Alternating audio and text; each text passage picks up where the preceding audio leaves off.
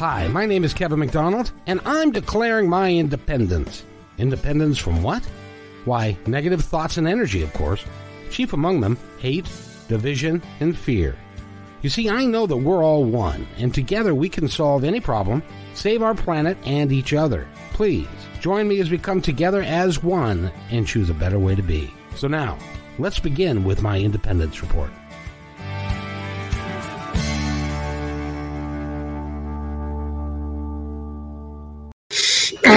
Welcome. What the hell was that? well, welcome to my Independence Report for uh, Wednesday. It is the Lunch Club, and uh, we've got uh, five members of the Lunch Club today, and uh, one is a beautiful three-year-old child. Hey, kid, how you doing? Thank you. Thank, you. I'm well. and uh, there's Kayla May, who is back from the near and the near the near sickly person.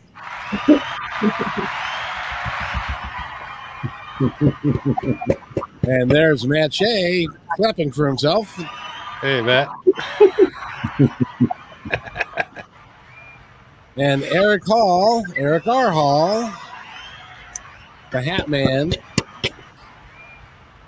And I'm your host. My name is Kevin McDonald, and and we're here today to have uh, to have a good discussion about uh, about about life. And we don't really know. There actually are a couple of things on the table.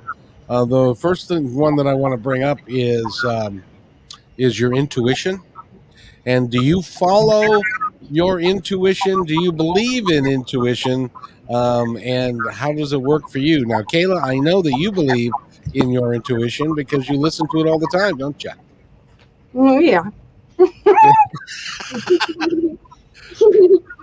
yep, your your daughter knows, and uh, and you listen to it all the time. And um, Matt, how about yourself?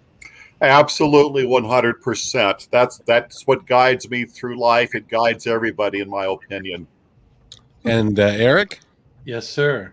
Everything I've done uh, simply is just going along with the flow. What's happening around me, I just sort of go with the flow. And the times that I've tried to, you know, use my head, try to think things through, it's a mistake. Go figure. well, and do you do you uh, now? I know that uh, now. I I also believe in intuition. I also believe that you get signs from from above that tells you when when you're making the right decision or you're going down the right path uh, versus versus you know using your your what would it be? Your front of the of your brain and rather than your your uh, the back of your brain i think?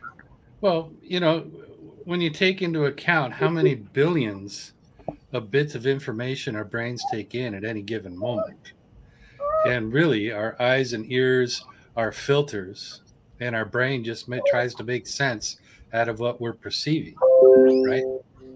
So through that process intuition is just another way of seeing. And the more you rely on that that muscle or that process becomes broader and stronger and you learn to trust it. Exactly. That, that's very well put. Wouldn't you say kayla? I agree. I agree. Uh, very nice. I'm glad i'm glad you agree. If and by the way if at any time you feel like you need to uh, turn yourself off then you can go do that and, and stuff. But it's it's great to have you here. We've been missing you. I've missed everyone. Let's just say that. So I woke up today with the I'm gonna go on today kind of mindset. Yay. So uh, how's oh. your energy level? Wonky. Wonky. Yeah, wonky. I ate jalapeno poppers before I came on, so now I have heartburn.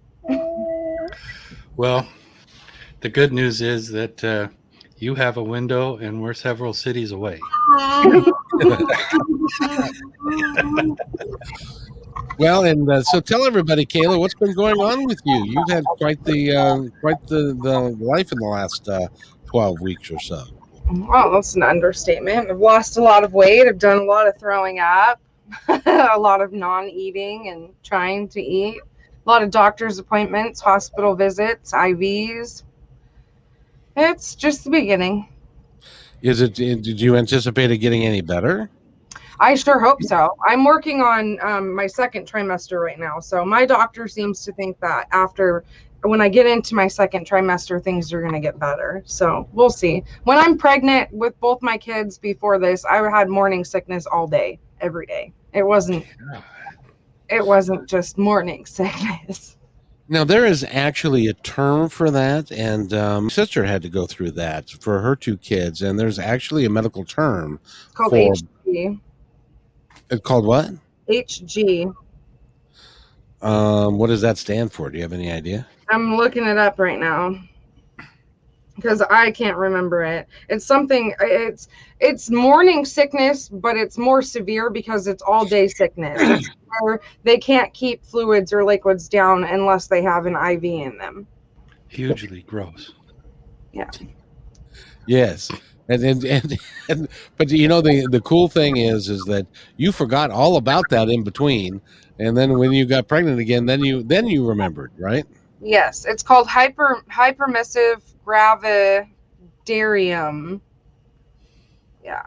Symptoms include severe nausea and feeling faint or dizzy when standing, um, persistent vomiting, which can lead to dehydration.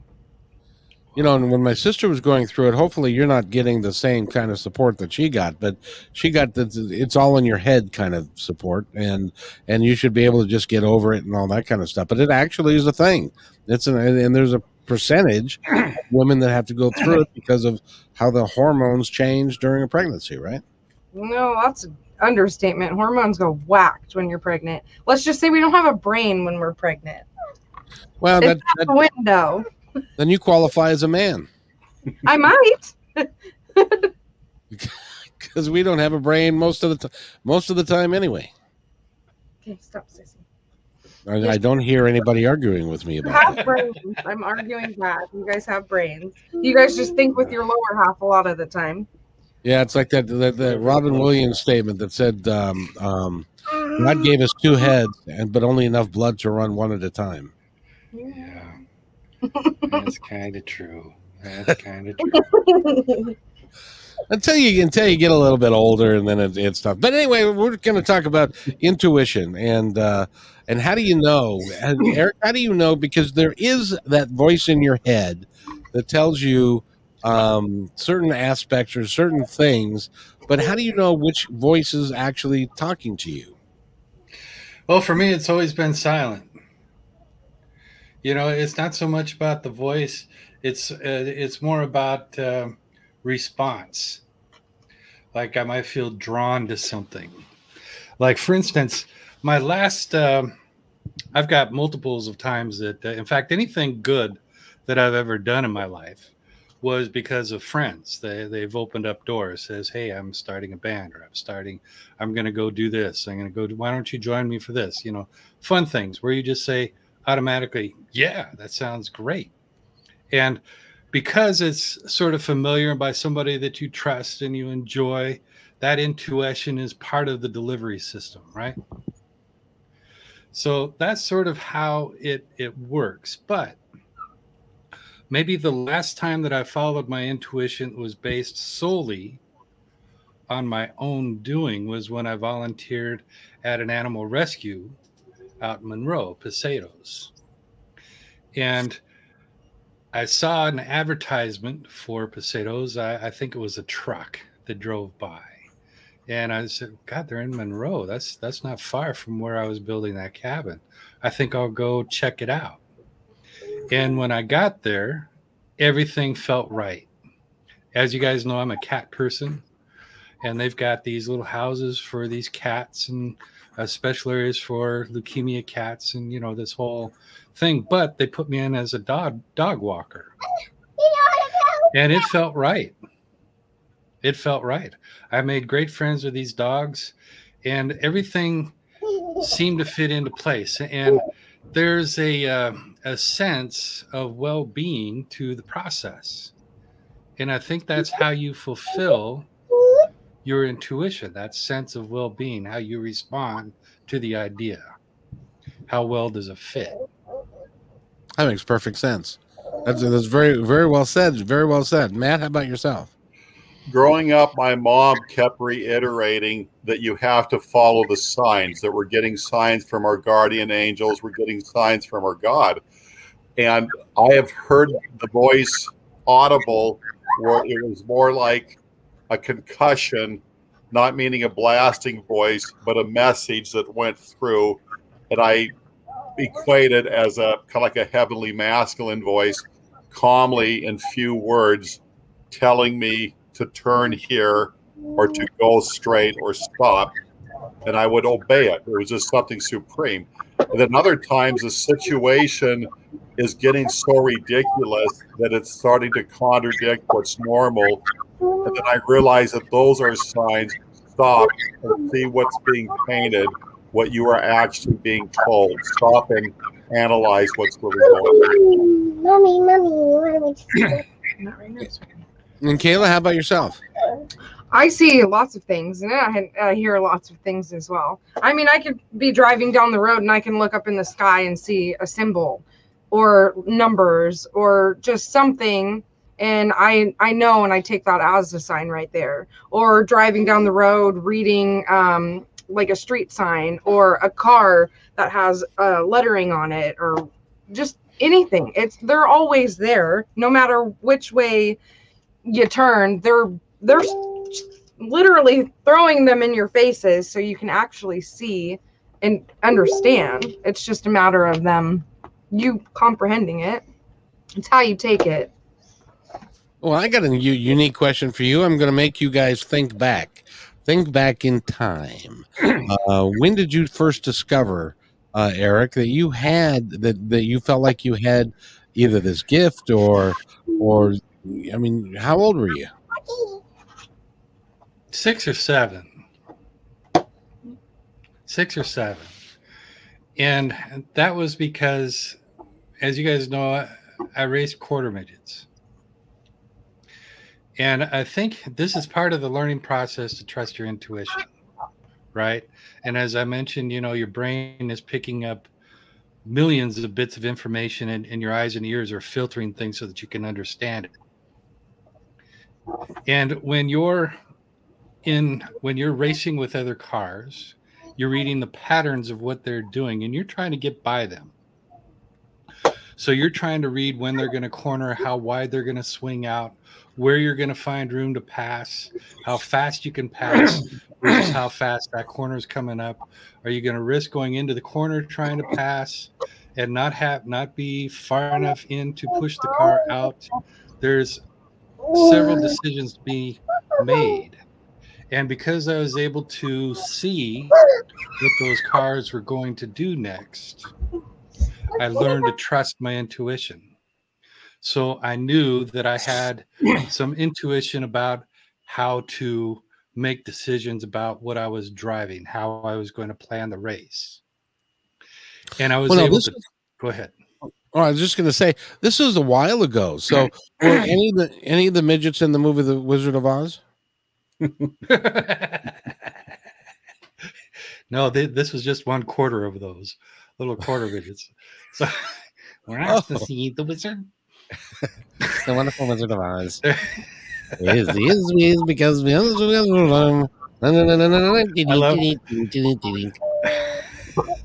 I love their dances too, man. That's how we dance now at our age. The lollipop kids. The lollipop group, you know. I was, at, I was at a friend's house. We were dancing on the deck here about a month or so ago, a month and a half. And it just was not pretty. I was glad there were trees around hiding us from the neighbors because we all looked like the lollipop dancers. It wasn't back in the old days when we were, you know,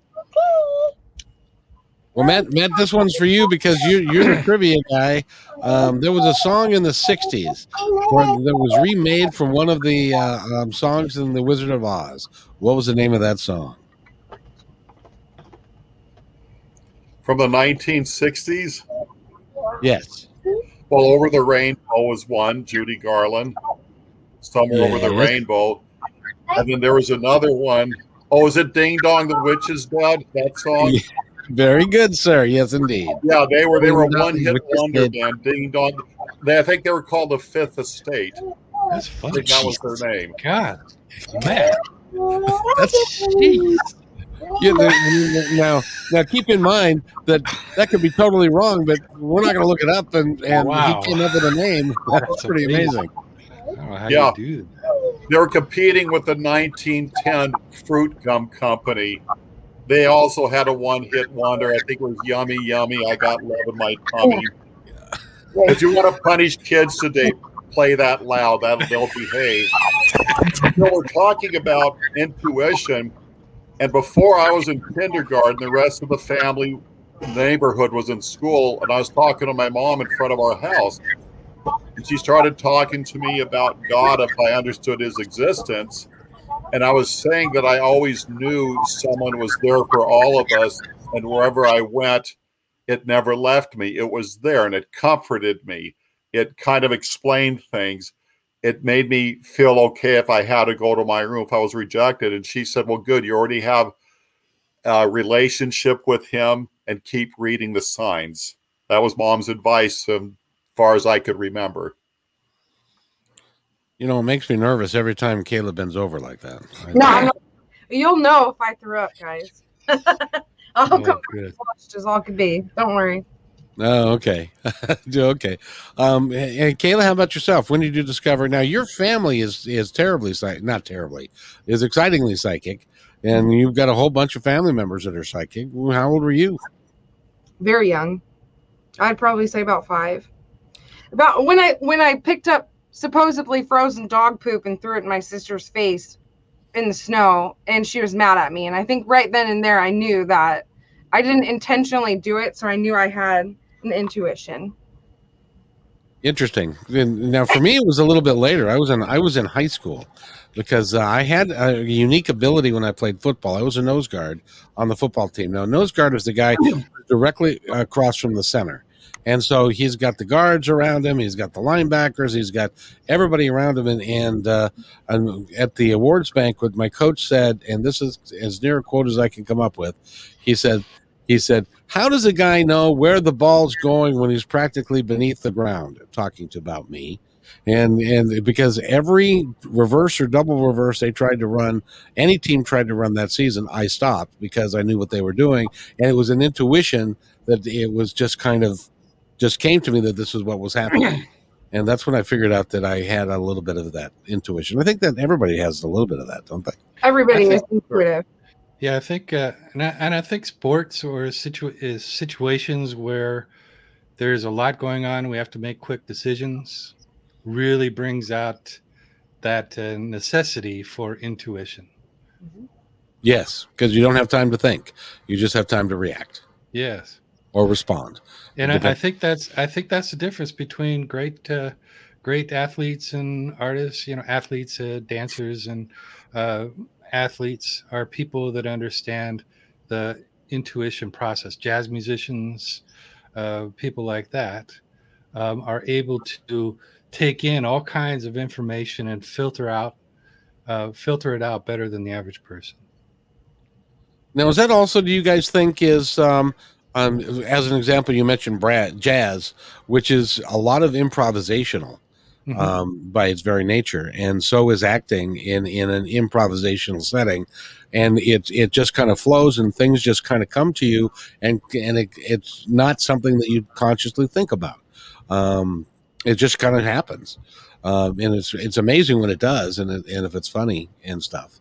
So you know, or if or in jazz, if it is um, uh, dynamic, because a lot of times, isn't it true, Eric? You've been around these guys for a lot. Isn't it a true that a lot of times they forget exactly what they played after they played it? Well, if you're being uh, precise about that interpretation by by trying to think of what note they played in what order, absolutely.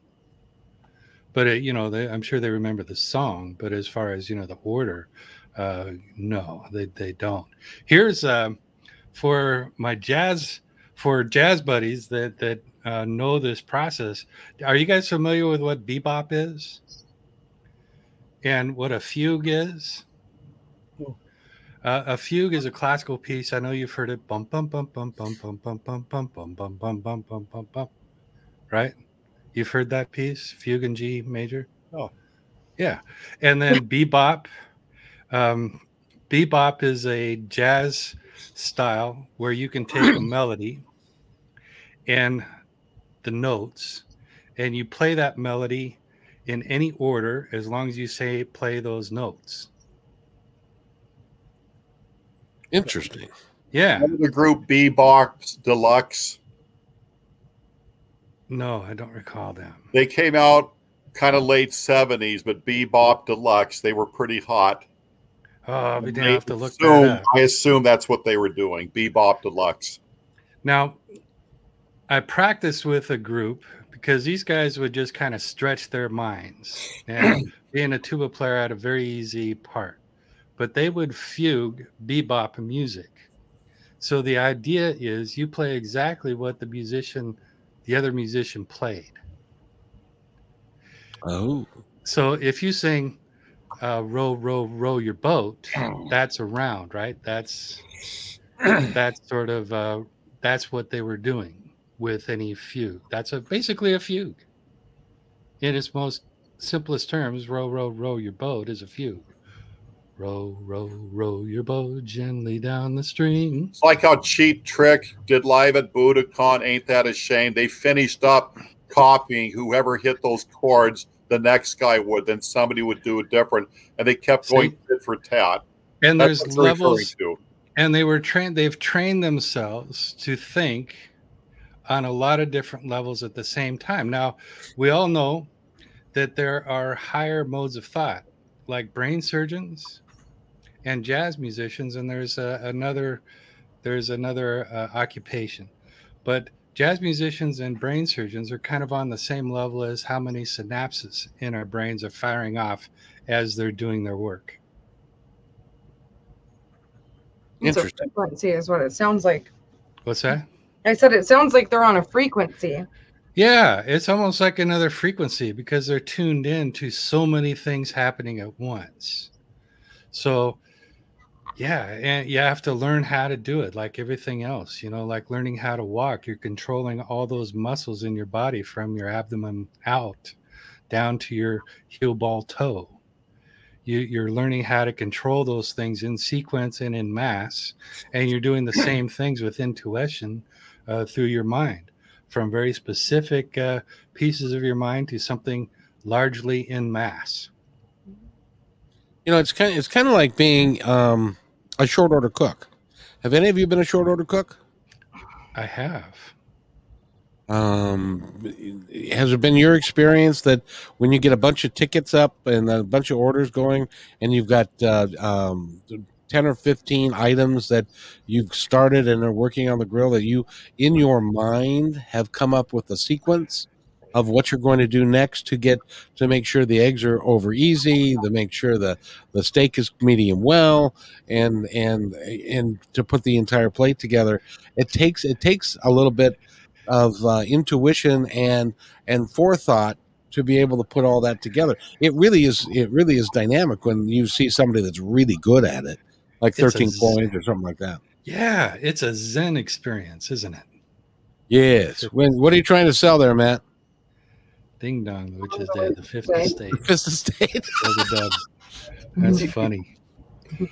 I went through Kayla's record collection and found it. you did, do you ha- actually have that? No, but Oh. Casey Kasem announced it once uh, way back when, and I. And you remember that? Well, this is Wow. important stuff. Well, obviously, because you're able to use that information, you know, 60 years later. Yeah, once. It's, yeah, it's like you, I, I need to remember this. So you've, you've saved it in, in a corner of your brain for all those years. See, Matt's got a version of that. Matt's working on another level. He's got another version of intuition. You just put This is away. garbage. I'm at the bottom. I'm a bottom feeder. I don't know, get man. this. I get the stuff that nobody touches, like collected. That that actually was a really, really I love that song. It was a really cool song. Um. Any anyway, but It was uh, real majestic and kind of marching, like we're going to celebrate this one. Exactly. Well, it's it's like uh, um the the group that did hair. Cowsills. Yes, that they were they were they were who the Partridge Family was was named after. Oh, Yeah. is that right? Yeah, Barry Barry Cowsill. But they were legitimate. They were a family. Then that song Indian Lake, where they vacationed at Indian Lake, and they fell in love with it so much they didn't leave until they wrote a song about it. Yep, and and hair and uh, the park and other things. that that's that's a man. A little bit of Spanky and our gang in that one. you spank who? You know, Spanky McFarland, Spanky and our gang. No, Rain the park and everything. Okay. This is I- kind of a crime. Eric was talking about legitimate music, and then he came to the mat level. See what happened? No, man. It's, Yeah, this was. I did this for your benefit, Kev, Eric. This is uh, all music is legitimate, man. That's my take on it. All Yeah, music's legitimate. well, and as a former tuba player, um, I have to say that. that's exactly right. I, I can't imagine being a tuba player, Many people can. But you, but you did you did you did you were from what from what you've said you were an extraordinary tuba player. Well, do you Uh, not remember? extraordinary. hot do you air. remember Lumpy Level. Rutherford, Fred Rutherford's kid on Leave It to Beaver? Yeah, He played the tuba, but they made fun of it, trying to see him get into a car and out with that. They Yeah. they picked a ridiculous instrument for the Rutherford family, and of course, Fred was bragging him up. Historically, tubas have never been treated right. so so was it your intuition that told you that you needed to play the tuba? No, it was my braces. Because I was playing trombone, well, baritone at the time when I got braces. And it was cutting my lips when I played the mouthpiece because it was smaller and hitting those metal things. So the mm. teacher said, Well, why don't you play tuba? It's got a bigger mouthpiece and it'll go around those around those things. So And okay. the rest is history. Yeah. And, you know, and I'm a lazy guy. And, you know, as far as, you know, playing playing an instrument when you're playing tuba, and my apologies to all the great tuba stop there. A lot of our music is whole notes, half notes, and quarter notes, and occasionally we get an eighth note run, but there's very little that's, you know, you know, we just don't have to learn that stuff. I've never seen Herb Alpert's Tijuana Brass with a tuba player. Correct me if I'm wrong. Well, not that I know of. Tubas didn't become hip until uh, 2010. That's when the night shows started using them. But uh, Leon was in a Redbone had band. one. yeah, see, I was in a Paul Simon has done stuff with it. Has he? Yes, he had. He has some stuff out there with it. See, I was using a tuba as a solo instrument before it became hip.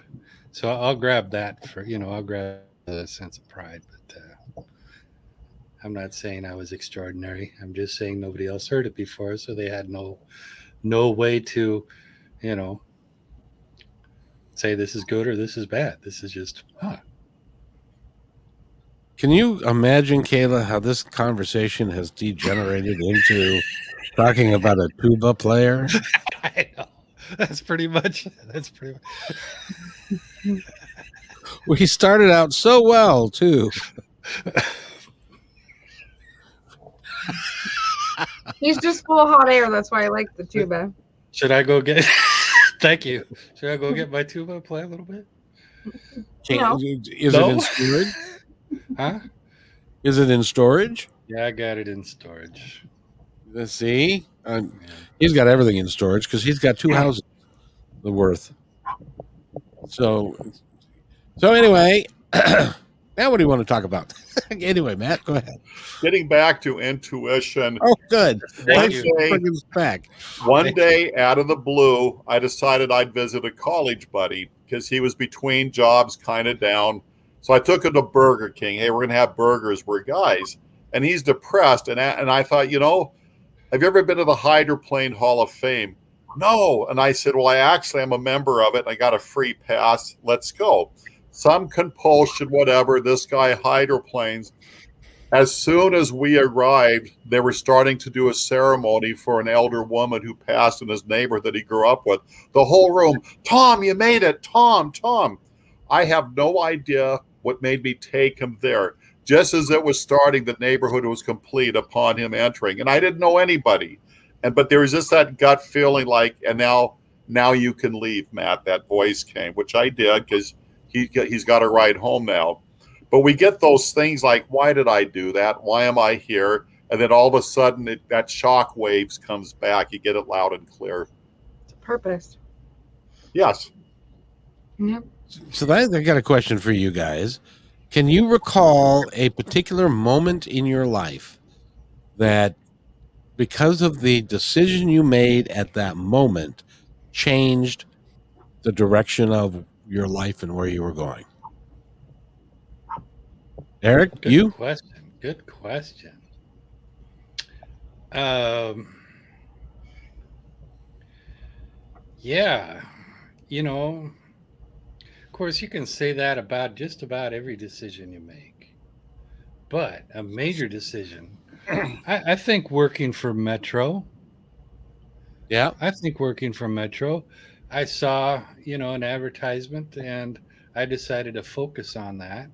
And that turned out to be a, a great decision as far as changing a lot of aspects in life, you know, financial security, uh, a certain amount of free time, the ability to afford to do fun things that I'd been able to afford in quite a while. Uh, so, yeah, you know, there are some things that uh, that that was probably the most recent one. Yes. Matt? years ago when I was living at Alki Point, this was late 70s. I, I just got laid off from my Teamster job. I'm very depressed. Something compelled me to walk the boardwalk. I did. Something pulled me to stop and look up at the vehicles. Well, I'm down on the boardwalk, and so I'm looking up a grassy hill, a slight one.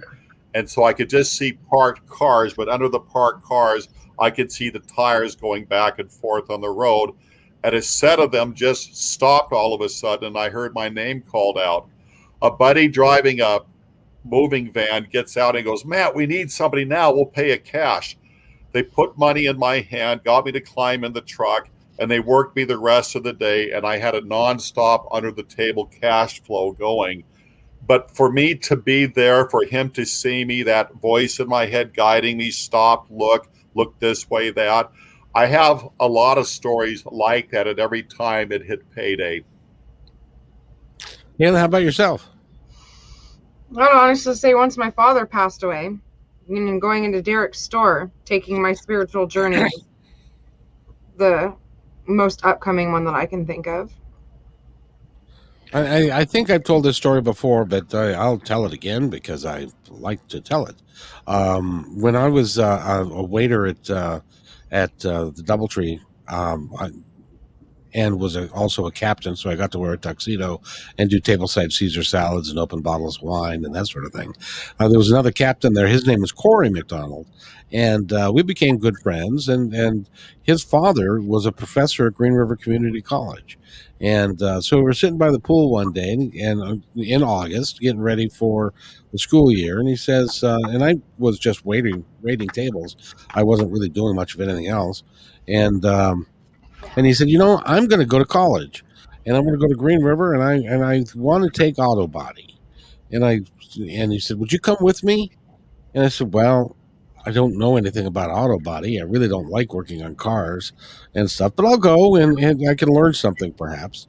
So we're standing in line at Green River Community College because what they do is they've got they've got an in the uh, auditorium they have a bunch of tables set up and for the different um, uh, disciplines within that the school is offering. And they've got like music and they've got drama and they've got shop and they've got math and they've got, you know, all those. And the teachers are sitting there. And so we're like three people from the front. And um, we've been standing there for like half hour. And he uh, turns to me and says, You know what? I don't think I'm going to do that. Um, I, I I don't think I want to take uh, auto body, so I'm gonna. I'm, I'm my my father is working today, getting ready for the school year, so I'm gonna go say hi to him. You want to come? And I said, well, you know, I'm here, and uh, I said, well, let me see what. Let me. See, I'm just gonna explore and see what's out there. And a little voice in my head said, said, stay there. So I ended up um, um, getting to the front of the line, and in one of the tables near the front was uh, it said drama. And uh, so I went to, and I said, you know, I liked drama when I was in high school, and I liked, uh, you know, that kind of thing. And so I, I um, went and sat down there, and uh, I signed up for theater extempore and also improvisational theater because I really wanted to do that. That changed my life because that's where I met my wife. That's where I got my kids from, not from the school, but from my wife, obviously. And uh, and I also was able to go to work. I, I started in three um, productions, and then I went to uh, uh, during the summer. I worked at KGRG, the radio station, and and that's where I got my love for radio. So it it completely changed everything about my life. I had no direction prior to that, Matt. My brother Paul was innocently walking down a sidewalk one day, and something kind of told him to step into the next door, which was a bookstore, a used bookstore, and to keep walking to the back, which he did, and to pull out that book there. And he pulled it out, opened it, and saw that his godfather had donated it to this bookstore library and it had Oh. a signature on it. Whoa. He didn't buy the thing, but put it Oh. back, left, and now he knows why. That's amazing. Yeah, it really is. That's, It really there's is. something up there. You know, I found a a cat. One of my cats had disappeared for a couple of days, and I had searched the neighborhoods pretty heavily. uh, And a buddy of mine helped, and we could not find her. And I pretty much gave up on the fact. I did everything I could. There were posters everywhere, and nobody was calling. There was no sign of her. Nobody had seen her and it was probably 11 o'clock at night and i couldn't sleep and something in me decided to go out and look and go look in the neighbor's yard under their car and i'll be damned that's where the cat was she had been hit by a car and her leg had been broken you know in three pieces and uh, she'd been like that for a couple of days and somehow she Oh. dragged herself back Oh my! yeah, something in me just knew that it was time to find her, and and I went out there and I, I looked in the right place. And when she saw me, that's when she started meowing. So Wow! What? So what happened to her? Well, I took her to. Uh, I had to wait till the next morning because there weren't any 24-hour vets in those days. So I had to wait until nine o'clock the next morning, and that vet, you know, decided not to show up that day. I don't know what happened. Um, so I had to go to a different vet. I couldn't get her to another vet until it was almost uh, 10:30, uh, and they put in. I think she had four or five different pins. Her her leg was pretty shattered, and you know there was a question whether should we try to save this leg? Do you want to put her down, or do you want to spend the money on this? And of course, I wanted to spend the money. So then what happened? she healed. She healed, lived another, you know, five, six, seven years. She lived until she was 20. Yeah, 20, 21. Beautiful. And did you know that cat from a previous life? Who knows? Yeah, who knows? Who knows? I've always had these relationships with my cats, you know, just kind of always been able to sense them. They're in charge, they know. Well, the cat you have now loves you, Matt. Go ahead. Kevin, exactly where you are sitting, and you know where I'm going with this. Do you tell the story or do I tell it? Oh, go Oh, ahead. yeah, yeah. Go ahead. Go ahead. Go ahead. Where Kevin lives, I used to live there. And when Kevin's place came up for sale, I was interested in buying it. And I looked in it. I really wanted that. I knew it would have life in it for me, but there was something about it. Wait to see what kind of life. It's not for you. And so I backed out of buying that. And then I did a radio show later and run into Kevin for the first time. And by the way, it turned out he's my neighbor and he bought that and that's where we're that's where you're broadcasting. And then I just lived what a minute walking distance from it. Yep. But Yep. I didn't jump your claim. It was spoken for. I knew that that voice in my head, and I couldn't wait to see who it was. And it was the guy who I had a radio show with not long after that. Amazing. It, it, it really was because I met him because he was going to do the Martha Norwalk show, and and so I met him up at at at the studio in in Factoria, and we were sitting there talking, and it's like, "Where do you live? Where do you live?" And it's and he he asked me where I live, and I said I, I just I just moved into a uh, mobile home community. It's called Bow Lake, and he said, "Oh, I'm very well familiar with it. I live there." And I what? you live there? And and this is now we were in Factoria, and and it's SeaTac, which is about 15 miles away. So I had no idea that we were that we it was it was that close. But but the, the interesting thing about that was that just from my my side of the story was um, there was a couple of metro bus drivers that they got married. They live in a real small place off of Bow Lake on the other side of, of the complex. And they and they said it's a nice, it's a decent place. You know, you might want to look at it. And so I was out and about with my son, and I said, "Let's go check this place out." And so we went in and uh, checked it out, and uh, um, met a real estate person that happened. Hap- stop me if you heard this before. Just happened to be here, and uh, um, and I said, well, you know, is there you got anything for sale? And she said, well, we've got this one over here. So they took me to this one over here, and it wasn't what I wanted. It was not. It was kind of dirty and, and had had problems with it. And then so we're going back to to the uh, and we're, I'm following in my car. We're going back to the to the clubhouse to talk a little bit more about it. And she stops in front of this place that I have now. Doesn't tell me that we're going to stop there. Doesn't do, and she wasn't even representing it. And so she just said, "Well, you know, I just got the feeling that I should stop here." So she stopped, and we went in and looked at it, and I I made an offer that day. Um, and- Beautiful front deck. That is so neat. You got a house going sideways, parallel with the road at that corner. That is so neat. That setup. It, it really is, and it's quiet and it's nice and all that kind of stuff. So, and it also, and of course, then uh, to, to continue that story, because I was working full time for Metro, and I was starting to dabble with this podcast and uh, doing it a little bit, taking some old shows and putting them up and that kind of thing. Well, and then um, as I moved in here, I fell in the process and and tore my rotator cuff long story short, I, I had another couple of surgeries, and so I wasn't able to drive a bus anymore. So now I could do this full time in my studio in a house that I can that is paid for and I can afford it. So it's all it's all and but it was all I believe it was all by divine providence. Matt, Yeah, this just hit me at once, so I got to spit this out.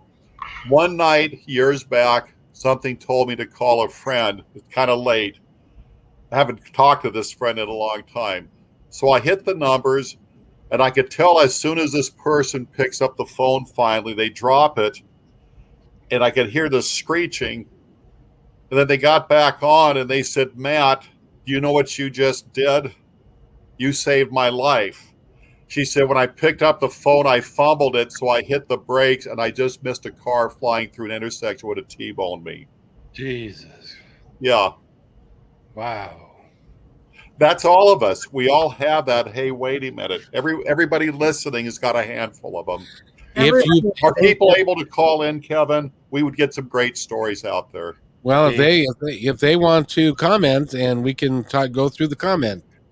See, I think that's I think that's truly intuition rather than a learned a learned response. Yes. You know what Yes. I was talking about. Yeah, that's that's Well, you think about it, we learn from each other, so that's of no good whatsoever. The spiritual pipeline, case in point, how we know Kayla May, that's where the gold is. Follow it. exactly. How's your cue, Kayla? Jump in.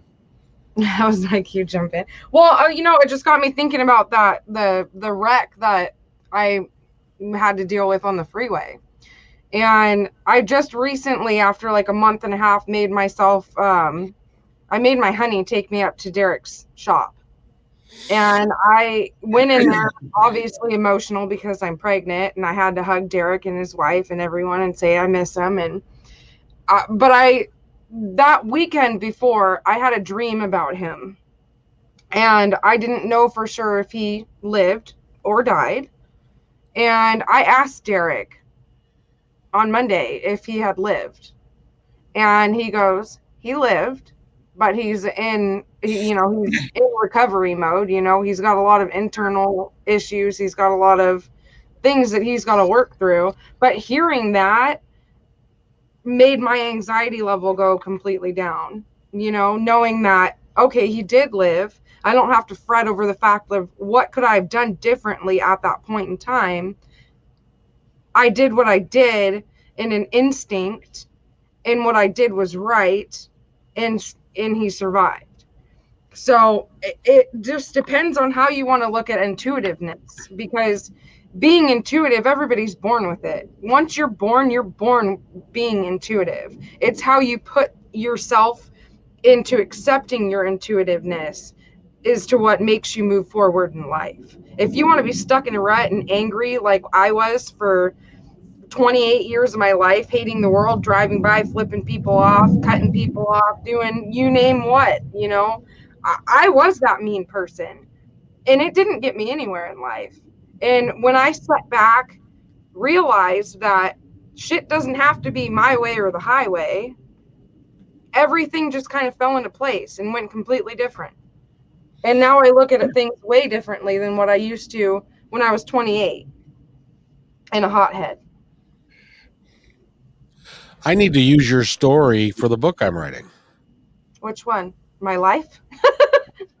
well just just that just that very story because uh, what i'm what i'm working on is a book and you'll be you'll be proud of me uh, matt it's a book called the art of being Positive." positive Positive talk.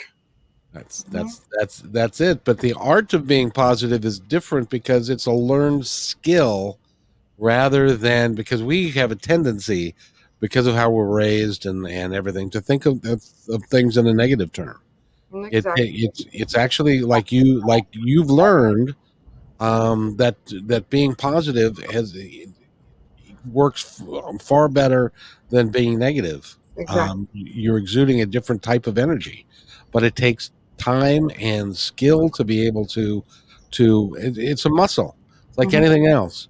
You've got to work that muscle to get good at it, and it's you know Just like what Coriel said yesterday in her podcast. You write it down to get over these emotions. And uh, hearing that really, really made me think about that wreck and my emotions that I actually went through. Not knowing that I was pregnant and then finding out the day after that wreck happened that I was pregnant, something told me, okay, my motherly instinct was like on spot. Like, what's going on? I need to pee on a stick. Like, this isn't normal, you know? So it, it's mm-hmm. it, I don't I can't even explain it. It's just one of those feelings, you know. It's an intense emotional roller coaster. And I did take Coriel's advice, you know, and I didn't necessarily write it down, but I wrote it like mentally in my brain. Like, what are those Yeah. emotions that I went through? I went through fear. I went through anger at that point in time. I went through a roller coaster of emotions and somehow I overcame that. But then I really overcame it on Monday by realizing that he did survive. that's awesome. It's amazing you followed up on that. I had to. It was eating at me. It was just one of those things like I'm going to keep dreaming about this bloody man. You know, I need to know if I saved his life or if I didn't save his life, you know. And in a gut instinct reaction pulling off the side of the freeway, I did. You know, and I it just still blows my mind to this day though that nobody but myself pulled over. Yeah. except for the bikers that heard it that were way ahead of him and parked their bikes and then came running back. But I was the only one that stopped. Thankfully, I have a medical kit in my car. Winston needs to like refill it back up though, because all oh my gauze is gone. But you know, you never know. I that's that was an intuitive instinct on me wanting to leave and get home right then too. Like I had to leave. I lost my keys that day too. So I'm like, okay, uncle, you know, you need to quit messing with me right now. Like, it's time for me to go. Like, I have to go. I was in a hurry. Like, I even passed two cars to get to where I was at that point in time. Like, I don't know why I was in such a rush. And then I stumbled upon that. Well, think about the the number of coincidences that had to happen for that to work out the way it did, and and also the fact that you stopped and you had a medical kit in your car, uh, which, by the way, everybody should do. I don't. I wish I did. Matt, go ahead. I, I love this topic because every time somebody tells one that everybody's going to remember a couple more. Years back, this gal I was seeing, her son came home from school with a funny facial expression. He said he was in high school. He's walking down the hallway and he heard his grandmother's voice. She had passed away recently. And she kept saying, Go to the right of the aisleway, go to the right, walk around as wide as you can. So he obeyed his grandmother's voice. He said it was so warm and nurturing. And when he rounded the corner, a steel girder had broken within the building, broke through the ceiling, and the jagged end of it was basically face level. He would have walked right into it unexpectedly. And uh, her voice had him take the long way and avoided the catastrophe. He probably would have gotten stitches, maybe worse. Wow. But that was his voice. He said it was grandmother's voice, but it wasn't scary. It was kind of nice. She was caring, talking the way she does. And so I obeyed her. And oh my God, that girder, it was just right there. I've had that. Well, not that, you know, but just getting those hearings or I made my uncle help me put a weed whacker together because I didn't know how to line a weed whacker and I was down at my grandma's. My grandma, she's got like three of them and she doesn't know how to do it herself. She's mm. 86 years old. And I'm sitting there and I'm wrapping it. And they're, nope, not that way, girl. You know, oh, okay, try it again, second time. No, you're still doing it wrong. And then I, the, the by the third time, it's like, okay, there you go, you got it. you know, crank that weed whacker on mm. after filling it in and lining it up and everything. But it's those things, those subtle things that I find comfort in because uh, when you lose somebody, you really do want to hear them. You really want to make sure that they are still surrounding you. And when you have that negativeness or the doubt that's inside of you, it's not going to get you anywhere. You're not going to hear things just automatically. You have to be in tuned to wanting to hear it. You have to be open to wanting to hear it. And once you're open, all those doors are going to open. And I, I, think there's something to that, and something else as well. It has to be something that is part of uh, your path. Like, um, for instance, I buy lottery tickets every week, and I never win because I don't have the intuition on which numbers I should choose, even mm-hmm. though I think about it. Which number should I choose? Well, I'm work. thankful that you're buying tax. You're buying those to pay my taxes. I appreciate that. Oh, you're very welcome. You're very welcome. I'm glad to do my part. But that just shows you that intuition is an important part of our processes. and something as irrelevant as buying a lottery ticket and trying to use your intuition is like, uh, well, it's like uh, throwing away orange peels. You know, not, not necessarily though. It could, yeah. you know, I I could honestly be driving and come up on a red light and want it to turn green and instantly it turns green so I don't have to sit there. Well, I see, could that's different than buying a lottery ticket. I could have a car and want like huh? okay, you're gonna pull over in like two seconds. I swear. Just turn your blinker on and get out of my way. I'm in the fast lane. I'm cruising. Oh, I want to get to Walmart or wherever I'm going. That's scary. And I just kind of whoop them out of my way. Well, Kayla, I've got one for you that that I'd, I'd, like your opinion on, if you would, because sometimes when we're when we have dreams, our dreams present themselves in a different way than some other dreams. And uh, mm. as an example, last night I had a dream because um, you know my my brother passed uh, not quite a year ago now.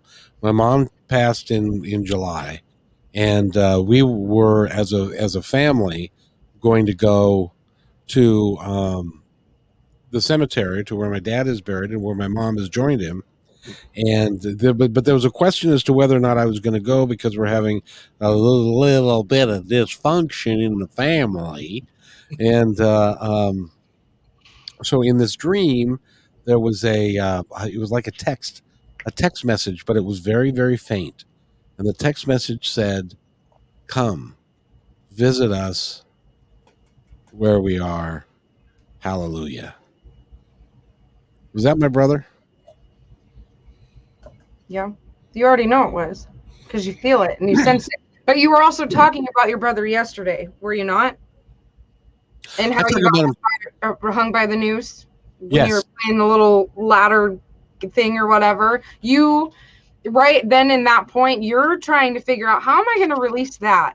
How am I physically going to re- release that emotion that Coriel was talking about? So by you wanting to go visit them, you already did visit them. You visited them in an outer body experience. You went there, not not physically, but you went there in an outer body experience. And you were being told. Yes, I was being told that that that I need to put the ego aside and to go ahead and and because they they would like they would like to uh for us to all be together and and to do that thing. So just it wants was everybody to get along like a big, huge, happy family. Even though I'm not saying all families are huge and happy and get along, but there is a point in a time and in, in a breaking point where you have to break that cycle. You can't let the negativity sit there and dwell anymore. You have to let it go. And that's what I had to deal with for 28 years. I was a dwelling, sad apple, a very sour one. And I just, I was stuck. I was stuck in an angry, I mean, what kind of person if somebody cut you off would you get out of your car and go flick a cigarette in that person's car and kick their car and yell at them would you do that would you do that Are they smaller than me? Th- Are they smaller than me? no this was a man and a woman in a car and i got out of the car and i went and flicked my cigarette in their car because i was that angry after i had mm-hmm. lost my father. And it was at that point in time i said enough smoking cigarettes. Enough is enough. I cannot be a bitch anymore. I have to stop. Wow. well and think about what's happened to you since you walked into Derek's shop, which by the way, if you're just now tuning in, is a metaphysical shop in Mount Vernon, Washington. And uh, Derek has been on the podcast. He's a, he's a really really cool dude.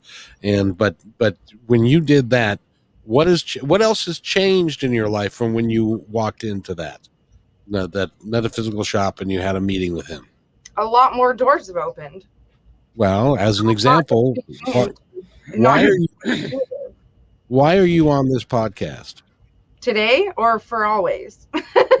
For, for when you first started, why are you? How did that come about? that was divine timing. I was asking questions. I wanted to learn. I wanted to know what is out there besides me being a negative Nancy.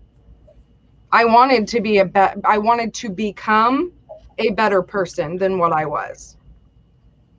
I wasn't happy with who I was.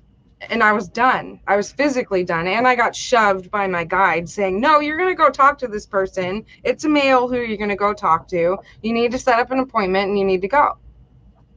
And when I got there and I was like, Am I supposed to be talking to a guy? Is there a guy here? And they're, they, you know, the wife and daughter look at each other and they're like, Are you talking about my dad? Because he owns the store, you know? Like, I didn't know that.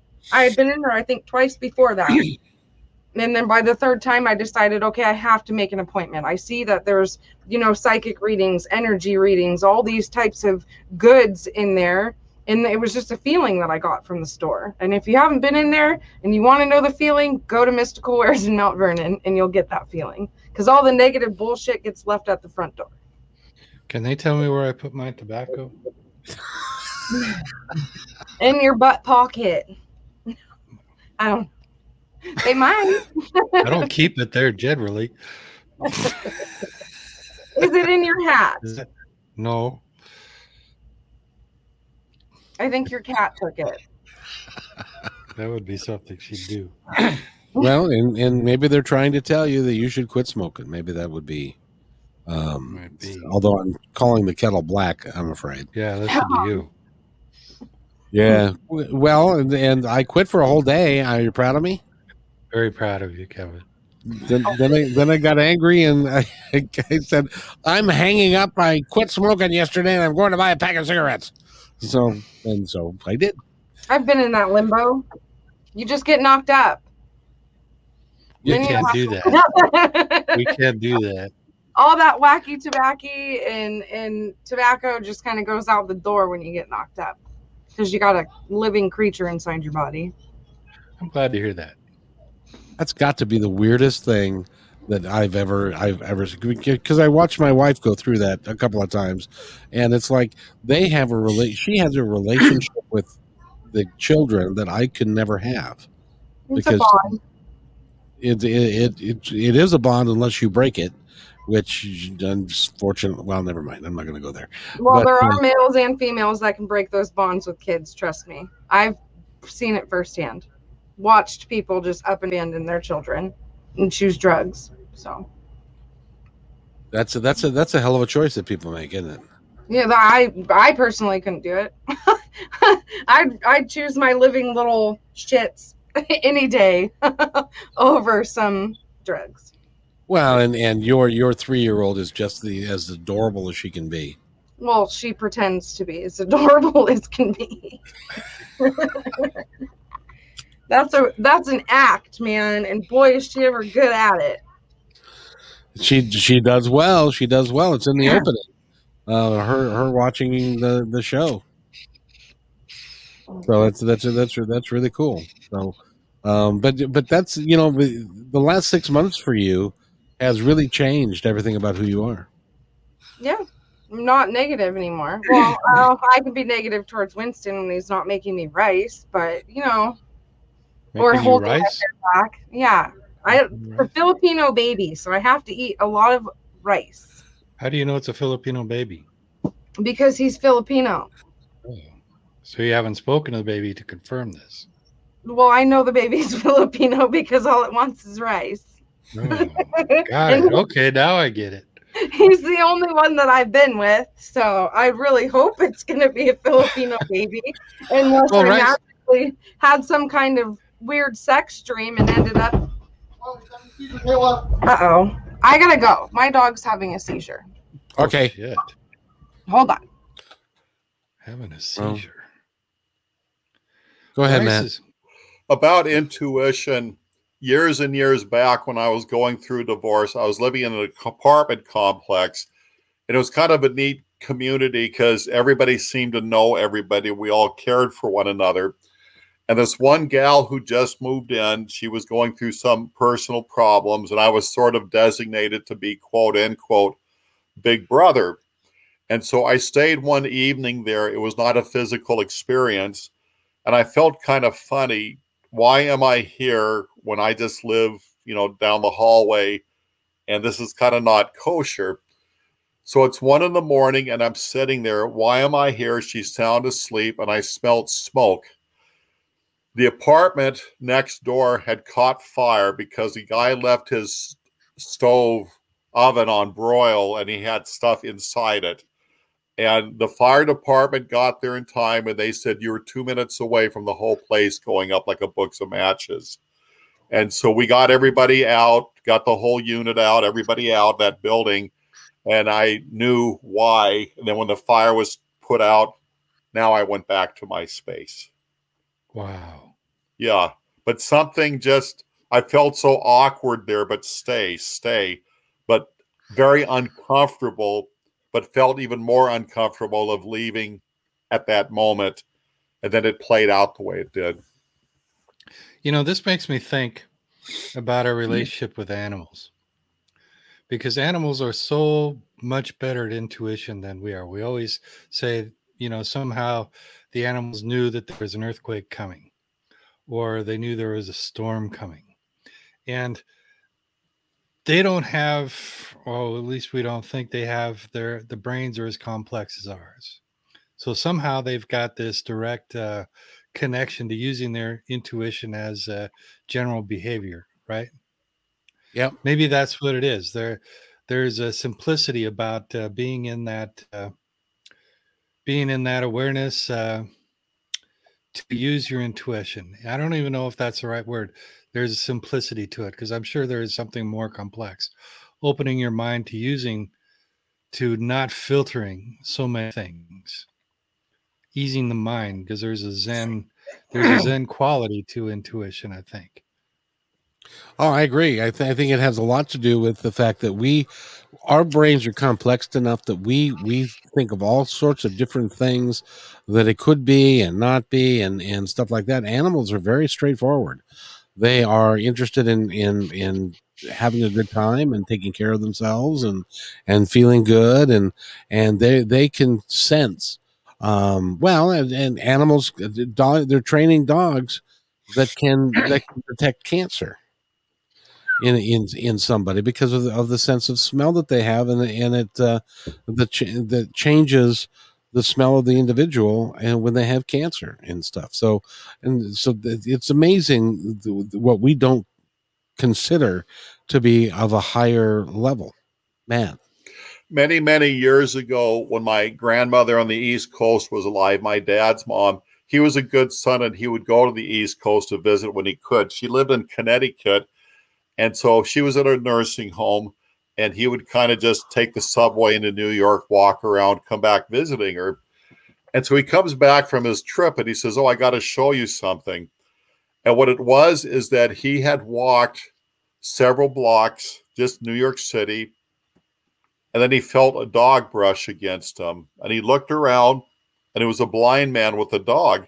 And the blind man said, You must be somebody special because my dog drugged me for blocks to get up to you, mister.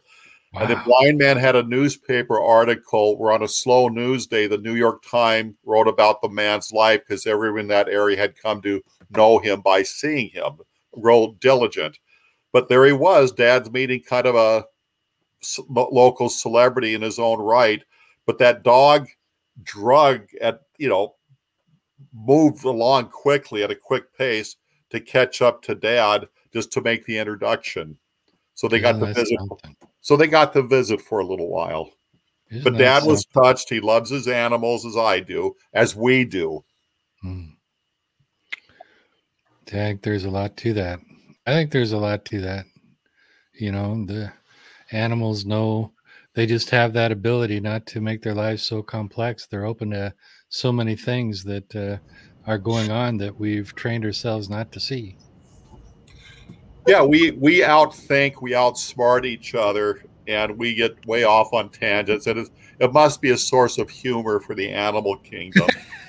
and birds, they're in on this too. They have a lot of that stuff going on. Oh yeah, yeah. Crows are man, they are complex. Crows are something else, man. I live, uh, I live on a path where crows. Uh, there's a park. Pro- I'm guessing about a mile and a half from where I am. As a crow, as a crows fly, they live about a mile and a half, and they gather there at night. So they fly south over my house at night, and then in small groups you know groups of you know anywhere from a couple to five or six constantly starting you know whenever daylight is you know becoming dusk they start flying over. And then in the morning when the sun is just beginning to rise they're flying north over my house in small groups. So i know that at night they're sort of gathering together in this park because i happened by this park one one uh, night and the grass was just filled just filled. And it's not that big of a park. It's uh, maybe half as big of a football field and there were probably uh, i can't count I, i'm going to say a thousand you know probably a thousand crows because it was just littered it was almost all black you could hardly see any green grass yeah of just all these crows and you could hear them chattering you know how crow, crows chatter and that's where they gather. Oh, there she is. What a sweet face, man. isn't she adorable Yeah. That's That about the dog that just had a seizure in the house. How is she? He's he's all right. He This- it takes him a minute to come out of it, but I heard that if you stick um warm water up their butt, it makes them come out of it quicker. Is that right? Yes. Is this your dog? Is epileptic? Is that? It's my mother's dog, but Oh. it's like my dog because he follows me around 24/7, but he just he gets them randomly. He's got lower back issues. He was chomped on by his brother like it was it's just a sticky situation. And so there's no brother anymore. It's just him. and it, they just happen so random but it was weird because we were talking about intuition and i was going to say i can sense when my dogs are going to have seizures and then Wow. like he had one Wow. He- he's my mom's dog, but I call him my dog. He's like our dog, I guess. You know, What kind of dog? What kind of dog is this? just like that. A black, black one. lab. Yeah, when German Shepherd mix, and ah, he's just a, a mutt of a dog, but beautiful. It's just sad to see him go through something like that. And then you got to walk him through it. You got to talk to him. You got to, you know. I mean, I've seen a person have a seizure, but seeing a dog have one in front of me, I think two two years ago was a total game changer. When I saw him have one, it scared the shit out of me. Yeah, we had a Horrible cocker spaniel when I was growing up, and he was epileptic, and so he would he would occasionally have a seizure, and and it is so sad because they are looking at you like, what in the hell's going on here? Um, this is not this isn't good. This isn't right, and uh, and stuff. So changes to the point where he just shakes convulsed, like he'll fall over foam out the mouth act like he's running and his whole body is completely stiff Oh like it's terrifying to see especially when Oh. you're a three year old or a ten year old or you see it for the first time it's scary it's iffy having like my son's friends over sometimes because if he has one then heaven forbid i've got another 10 year old that's watching a dog have a seizure you know and that doesn't understand it so that was like their first time ever understanding like what just happened well, and they they also get to watch you put warm water up the dog's butt. That that's got to be a uni- unique experience at the same time. How did you learn that? Um, so my ex's um girlfriend at the time uh was like working as like a vet tech, and Okay, i- if you um squirt the water up there, but it's just it, it cools their brain down at the same time, and it sends something into that gland that's inside that just snaps him out of it. If I wouldn't have done that, I wouldn't be sitting here right now. I'd still be with him having a seizure like he'd be in it for a very long time. See, that's, that's I'm impressed. I, even if somebody would have said that to me, I doubt that I would. It's like, no, I don't think I'm going to do that. that you know, but uh, so congratulations on on figuring that out. That could that could be a a worldwide thing. It could be, I guess, if you have the guts to do it, you know. But I laugh at it now. uh, But when I had to first do it, I was like, "This is so disgusting. This is so disgusting. What am I doing?" But it worked. I even like when my little dog has them, the one that I picked up earlier. Um, when he has them, I give that to him too. It's he he gets plugged up and the, yeah, it works though. It just works. The the lady who gives dogs enemas. I don't intentionally mean to. It's only when they need it, you know. Because trust me, I wouldn't like anybody giving me one, you know. Well, but you worked in healthcare. You worked for in a in a, a retire in a assisted living home, right? Oh, and I've seen the worst of the worst and the ups and the downs of everything you can imagine. Oh, I can, I can. It's like my when my brother was, uh, um, when he was still around, and he'd fallen off a roof, and so he was in a long convalescent period, and he was he ended up in a nursing home, and, the, and he had a big black nurse who was apparently very funny at the same time, and and and he said, I I don't want to eat because I don't want to have to poop because he he can't he his heels were broken and he couldn't stand and so he had to get get the bedpan out and do all that. And and the nurse came in one day and said randy you're gonna have to poop you're just gonna have to you whether you want to or not and he said well what if i can't he said well then we have a spoon for that what we have a spoon for that. It's, it's, it's like if you got impacted poop on you, when we're going to take a spoon and we're going to put it up your butt. So you better go poop. He went poop shortly thereafter. yeah, that, that scared the shit right out of me too. No joke. Well, I'm sure I'm sure you've seen that procedure done once or twice. Um, um, it's not with a spoon anymore. People just kind of use their hands and gloves when it comes to that and trying to help them. Oh my God! Thank God those people exist that are able to do that. Yeah. Yeah. Unfortunately, I'm one of those. Oh, that my I'm- experience in my experience in picking my nose can apply to some other new career. Are you digging for gold though? Would I be I in don't my new career, You might or you am might I have just to, a, or am I just a corn cropper? Maybe that. you might you might find a diamond up your butt if you if it's if you're impacted hard enough. Maybe. Yeah. That's that's you know the human condition. It's when you start talking about uh, and you see, and guys, I got to tell you, women have got a whole different viewpoint of the human condition because they've seen more of it than we have. No, I mean there true. there are male nurses though. There Well, are do you- male do you think? Uh, do you think Superman poops? everyone should have to poop? Do you think if Superman poops? you don't, there's not, something not right. Okay. Because I was 25 that's and poop. Repository because you've gone ten days and you can't poop. Hmm. Yes, and you know I got to tell you, somebody just uh, t- uh, tuned into us, and right when we're having the poop conversation, so uh, Oh, good timing. this Great hasn't timing. This hasn't been like this the whole time. I'm just we're just we're just touching on on the poop factor a little bit because Kayla's dog had a, um, uh, seizures and stuff. So so uh, don't go away just because uh, we're talking about poop. Yeah, we'll get Well, we can over it. change the subject though. Well, let's talk about bullying. What about bullying in schools? That's a, that's actually a good topic. We need have you have you have your kids um, because you have a ten year old and has he experienced bullying? Oh, I Bullying? dealt with it at a soccer game. His first soccer game. what I- happened? dealt with it. There was like my son was running back and forth, being a front defender. Well, not defender, but a front and forward for the soccer ball. And he was running back and forth. His other teammates were all back in defense, and he was the only one up in front and center. And he bless his heart, and he goes, "This is so stupid." And I heard my son say, "This is stupid."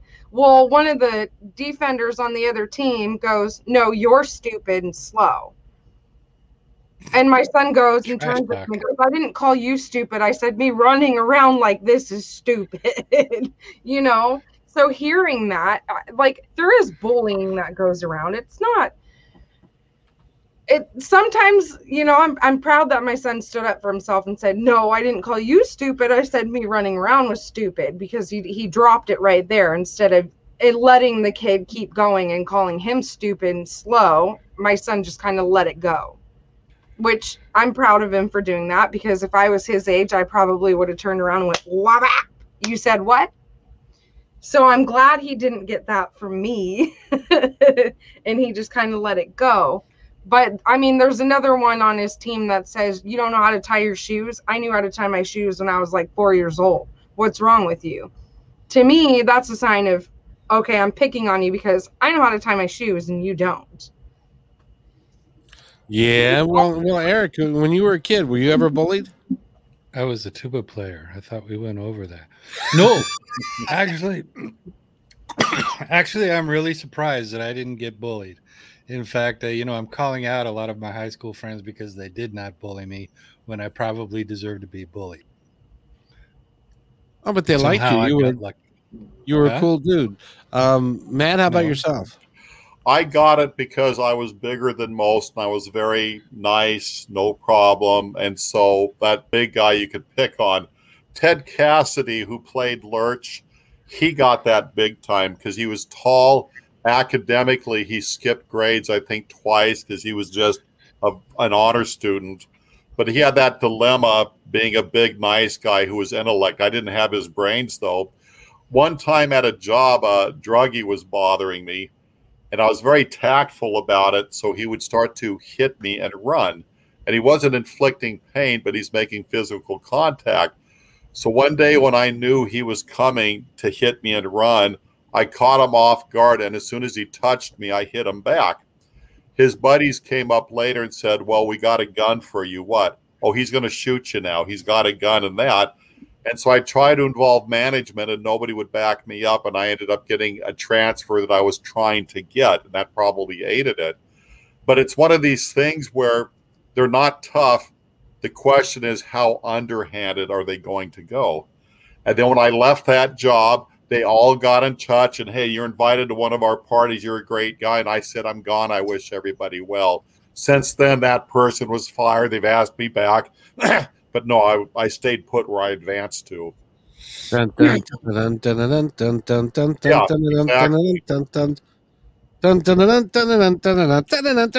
Yeah. And uh, Eric, you bring you bring up Rocky Balboa for a particular reason, perhaps. Well, because we we're talking about bullying, and Rocky was the hero of bullies, right? Of non-bullies. Yes, would be somebody who would want uh, if you were being bullied, he would be the guy that would take care of the bully. So that's why I brought up Rocky. That would have been me. There you go. You're the guy that smacked We'll by have to Rocky. work on. We'll have to work on Rocky's haircut. No, no, I'm good. I don't want to wear that haircut. Well, I I was had that about his. I was Oh, talking I about had adding his hair Haircut, to. though. Huh? I had that haircut when I was growing up. You had a I was- Rocky haircut? Yes. And I had really big, huge glasses. No thanks to my mother. Interesting. I have a short, short, short, short boy haircut, like one of those like a bowl over your head haircuts. I had a boy haircut. Yeah, and I think that's probably why I was so mean because I got picked on. I got called four eyes. I got called a boy, so that's why I started dressing like one. I played baseball, played soccer. I did boyish things, and finally, I just said enough is enough. Huh. Well, Matt, go ahead. when you talk about the bull haircuts, Curly, Larry, and Moe, Moe Howard, who was the leader, Moe, he said the reason he had that haircut is that his mom always wanted a daughter. And when it was a boy, she gave him girl haircuts because she wanted him to at least resemble a girl. And so that kind of got the humor going. And he stayed with the haircut because that was his trademark. But that's the story behind his hairstyle his mom wanted a girl so bad she started it. I just think my mom really wishes that I was a boy or something. That's what I, how I felt. Well, but you know, there's nothing wrong, and and especially today. Now, when you were growing up, it was a little bit different, but especially today, I, I think people are a lot more understanding and forgiving of what what used to be. As a matter of fact, there's a gal that we did. I did a a, um, a, a podcast with fairly recently, and she's got the book. Let me see. Let me grab this real quick. And the book is called "Call Me a Woman: Our Way to Equality and Peace" by Lori Levin. So and so get this book and and she and she talked about that that it used to be when I was a kid that if a female had liked to run and jump and climb trees and played baseball, we called her a tomboy. Mhm. We didn't call her a a athletic uh, female. We, we called her a tomboy, and and and so that was a derogatory term, and which caused a lot of kids to not want to be like a tomboy, didn't it? Yeah. Yes. I can on I can openly admit I was a tomboy. I like doing boy things. But but you weren't a tomboy. You were a girl who enjoyed doing athletic things, and there's nothing wrong with that. I was always called a tomboy. That's what I mean, though. That's and that hopefully that's changing over time because you know you, you you know and so if you you were you liked athletic things and you were a tough kid, if you played football, you were a tough kid. I tried. I think my attitude was more tougher than my than my physicalness. You know, Yeah, but did that come because you felt like you had to? it's oh, who is that? I know who that is. That's Boy George. That's right. Well, it's my best friend Rachel's like favorite. That's her husband, is what she calls it. Boy Is that George. right? Yeah, she calls her her husband or him. He, pro- he probably brought the androgynous to the forefront more than Bowie, I think. Boy George's dad was a boxer. Perfect. Yeah, Perfect. exact opposite. And they had a pretty good relationship, didn't they? in time they did. Dad kind of became understanding, and East met West. Yeah, yeah. It's it, well, it's it's you know it's it's it's hard. Um, I have a, a good friend that uh, um, he's he's a firefighter. His wife is a nurse. they have a nice house and and stuff, and and their their boy um, became be, didn't become her boy was born as a homosexual, and that was a really tough thing for them to deal with at one point. Um, it, they grew into it, and they still love their boy, but it was an odd thing because, and, and it wasn't until there that he brought home somebody that he fell in love with that they fell in love with as well that they really accepted him for who he is and it, it took a while All in time. We're we're a generation that have seen a lot of things change on a societal level. You know, uh, I remember the days when um, being homosexual. When I was young, oh, 16, um, I remember a, a, a good friend who turned out to be a good friend later on in life getting married to another guy.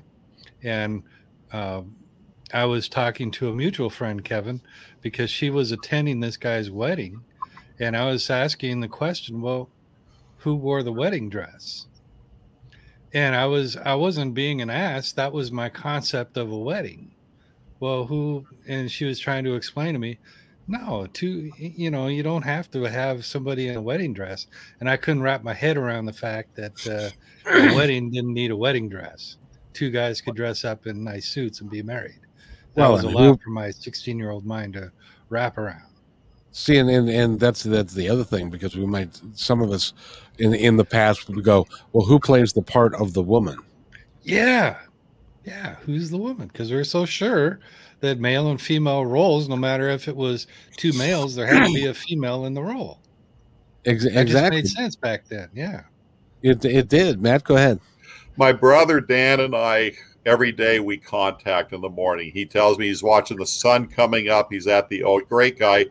Dan married Lloyd, and Lloyd's a heck of a great guy. He's got a couple of fantastic kids from a previous marriage, but it all worked out. I um, Dan has always ticked that way since day one. He's a little older than me. He's the best man that I know, and Lloyd is. Well, I've got great brother-in-laws. All my sisters married well and Dan married well.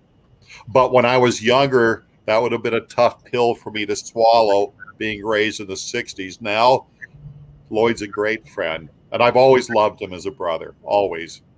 well and kayla you're younger than us and and so consequently you're around younger people with their different frame of mind that those old school things about about um, sexuality and being gay and th- those are slowly dying aren't they Yeah, they are. But when you have an 86 year old grandma, that stuff don't die in the back of your head.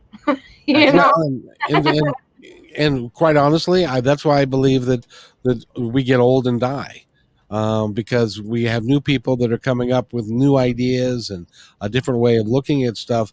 Because if if we lived forever, it would be like, you know, if you're 95, you would have the same viewpoint that you had 90 years ago, and it's got it's got to change. It's we all need to to understand that that people are people and they're different. And what the hell do you have behind your head, Eric? Limbo. What is that? It's a painting. Oh. door. But what's the painting of? It's a guy flying a door. So instead of a, Guy instead flying. of a kite, he's flying a door. See, the door is a symbol for opening doors of uh, opportunities, information, what have you. Jim Morrison, That's one of my paintings there. Oh, very nice. You did. You painted that. I painted that. Yep. By the way, uh, will you get out of will, will you write the or will you paint the uh, um, the um, um, the cover of the book I'm writing? Sure. What color do you want to paint it? I I don't. I don't have any preference. Well, It's I've got all the up- colors. Yeah. It's and it, I just want it to be true colors, whatever those are. Ooh, very nice. Very nice, Cyndi Lauper. One of the greatest songs ever written. Yeah, in, In my the true color Yeah, one of shining opinions, one of- through. One of the great songs ever written. Yep. Yeah, no, I agree. And uh, Kayla, do you know who Cyndi Lauper is? All of No, I look like a deer in a headlight right now. You just Oh my gosh, you you've got to love because women love Cyndi Lauper. You I would love probably Cindy do if I knew the song or listened to the song, but not off the top of my head. Oh, I mean, you're you're yes. coming from a girl that used to listen to well, No, do you like to have fun? old old music that my You- grandma Do listened you, to. Girls do you just like to like have to have- fun? Girls like like to to have have fun. Girls like to have. Yes, I know that song. Okay, then you know Cyndi Lauper. Yeah, I know Yeah. that. She's she's been around a while and and stuff like that. So, uh, but uh, you know, it's it's interesting that that uh, we digress into all kinds of different topics here. I'm I'm running out. Somebody save the day. Well, I can honestly, I can honestly say I know my son felt what Eric felt at the age of 16 when he was, I think it was eight, because we went to a wedding for our friends, and it's a guy and a girl, but the girl wanted to be a guy, and they were getting married, so they were both in tuxes.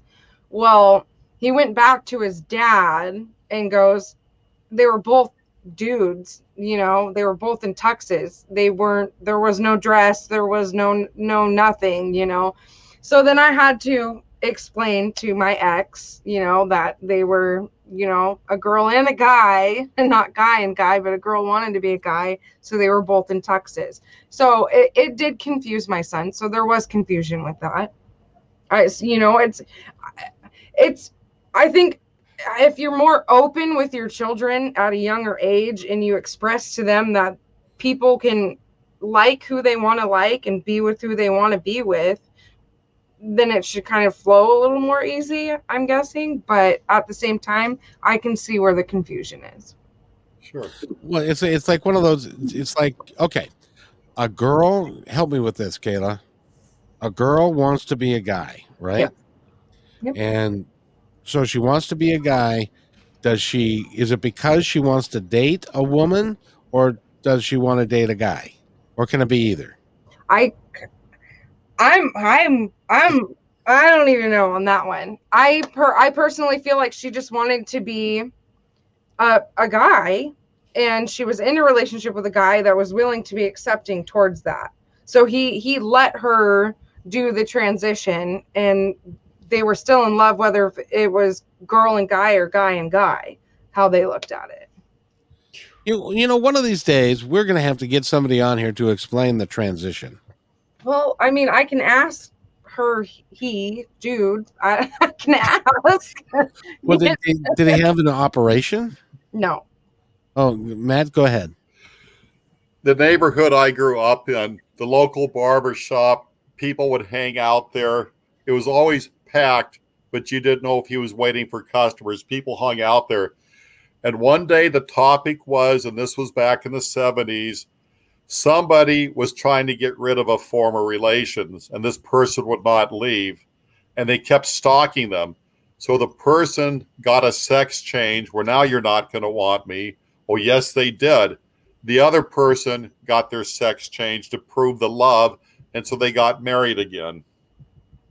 Such a thing happened in this stupid mm-hmm. country. it does Yeah. I It- know I know a couple that did that. I know a guy that went into the Marines. Marines as a guy, he's a guy that uh, I ran hung out with a lot. Uh, and then he went into the Marines, uh, married his uh, girlfriend. When he came out of the Marines, he uh, went through the transition, stayed married to his girlfriend. Well, they got a divorce, but they, they're still together these da- today, even though he is now a she. And So uh, why did they get a divorce? I wonder. I think because back then you weren't allowed to be married to uh, same sex. Oh, that could be that that was that was true, and Yeah. for not too long ago. well when you're in the service they don't approve of it either Right. No. So he So had to wait till they got out of the service. And No kiss, no tell, or something like that. yeah, and now she's uh, now the he that is now she is a martial art uh, uh, teaches martial arts, has a couple of studios, and um, quite dynamic personality. Fearless, of course. Amazing. You would have to be to go through all of that. you would because talking about getting bullied when you were a little kid and and that would that would be that would be a horrible existence for somebody to go through all of that and uh which which is why when somebody says to me it's a choice then why would you do that why would you do that to yourself that doesn't make any sense at all because it, it's it's a very uh, you're you're putting yourself on the on the fringes of society to begin with, and it would be it would be really hard. So I, that's why I don't believe that to be the case. Well, I talk think- about commitment, man. You know, you're going from the convenience of standing up to pee to having to run behind a tree so you can squat. Who wants to do that? I would like to stand peeing up. I See? can openly admit that. See, that's got to be stopping at least half the people. Hey, well, this is awfully convenient. You know, this may be the only thing I use it for, but it's awfully convenient. I don't want to give that up. You know, don't they even have attachments for women nowadays that uh, they can pee standing up? yeah, on wish list for Lord have mercy. you can get Yeah. anything on wish. I've got an open question for the group here. Haven't there been those in a high percentage that wish they didn't do that once it's been complete, meaning having a sex change? I don't know. I they mean, go through probably- heavy psychological profiles before they do that. I have I have no idea. I I've have no heard idea. it's common for them to wish they could go back. That's what I've heard. And I've heard famous names that have done that that later candidly regretted. Well, Just throwing that out there. What's his name? The one that uh, of the world is Yes, that one. which one? Well, the one that just ran for governor. Well, Jenner. Bruce Jenner, yeah. Yeah, wasn't that? Didn't that turn out to be a disaster? that there's a lot of talk, scuttlebutt, whether it's true or not, that um, there are regrets from him now doing that. But um, there's, there's a lot of talk out there. I would want to hear it from the horse's mouth, so to say. I'm seeing if there's any percentage online. I'm looking it up now. I don't see any percentages mounted, but I, I do see some uh, stories of people regretting, and I don't doubt it. I mean, holy smokes, you know, you're talking about your body, something that you're born with, uh, and that's kind of part of, uh, if you believe in your mind represents your body, and your mind is uh, a part of what creates your body and somewhere along the line you you put it in neutral and then reverse and you do that rather quickly when we're talking about the span of a lifetime there's a you know there's something to get used to. So i'm not surprised there's some people even though they go through the extensive psychological profile of people all kinds of people saying you really want to do this? You really want to do this? Last chance. Do you really want to do this because don't they have to go through a year or two years of psychological intense psychological I don't know. yeah They, they they should. If if if they haven't, they probably should. there um, there's a it's a serious commitment to therapy to get to that point to even get permission to do the sex change so on the other side you know having regrets about it hmm you know You know, that's the the sex change part of it is the last thing to be done, uh, because the rest of it is taking hormones so that you can you start growing breasts and and and that sort of thing, and and you start losing facial hair and all that kind of thing. Um, way back when. I was in the seventies. I got hooked up. I was a waiter, graveyard waiter at Denny's, and eleven people came in to have dinner one time, and and it was like three o'clock in the morning, and there were one I could tell was an actual female, one I could tell was an actual male. The rest of them I had no earthly idea what they actually were, and uh, so I, I got I got kind of uh, hooked up with the one that was an actual female, and we started going out for a little while, and the the, the gal that she was living with um, went out to a bar one night and came home with a guy. Now she had had the hormone therapy and she so she didn't have facial hair and stuff like that. She hadn't had the physical operation yet, and so they started making out on the floor right in front of us and everybody, and we're starting to get really kind of. And we said, "I think we're going to leave now because at one point in time he's going to find out something that shouldn't be there is there, and that could be a problem." especially if it's bigger than his Reminds me of Afroman right now. Oh God. Afroman. I love that guy. I generally hate rap music, but I love Afroman. I want Afroman to be president. I don't know who that is. You got to hear Afro You Man. talk about picking up people in bars. A friend of mine who's a musician, he had a good batting average getting picked up or picking up. And he picked up this one gal and they went to her place. And when they got there, the babysitter opened the door with her little child saying, Oh no, not again. and so he turned around and left.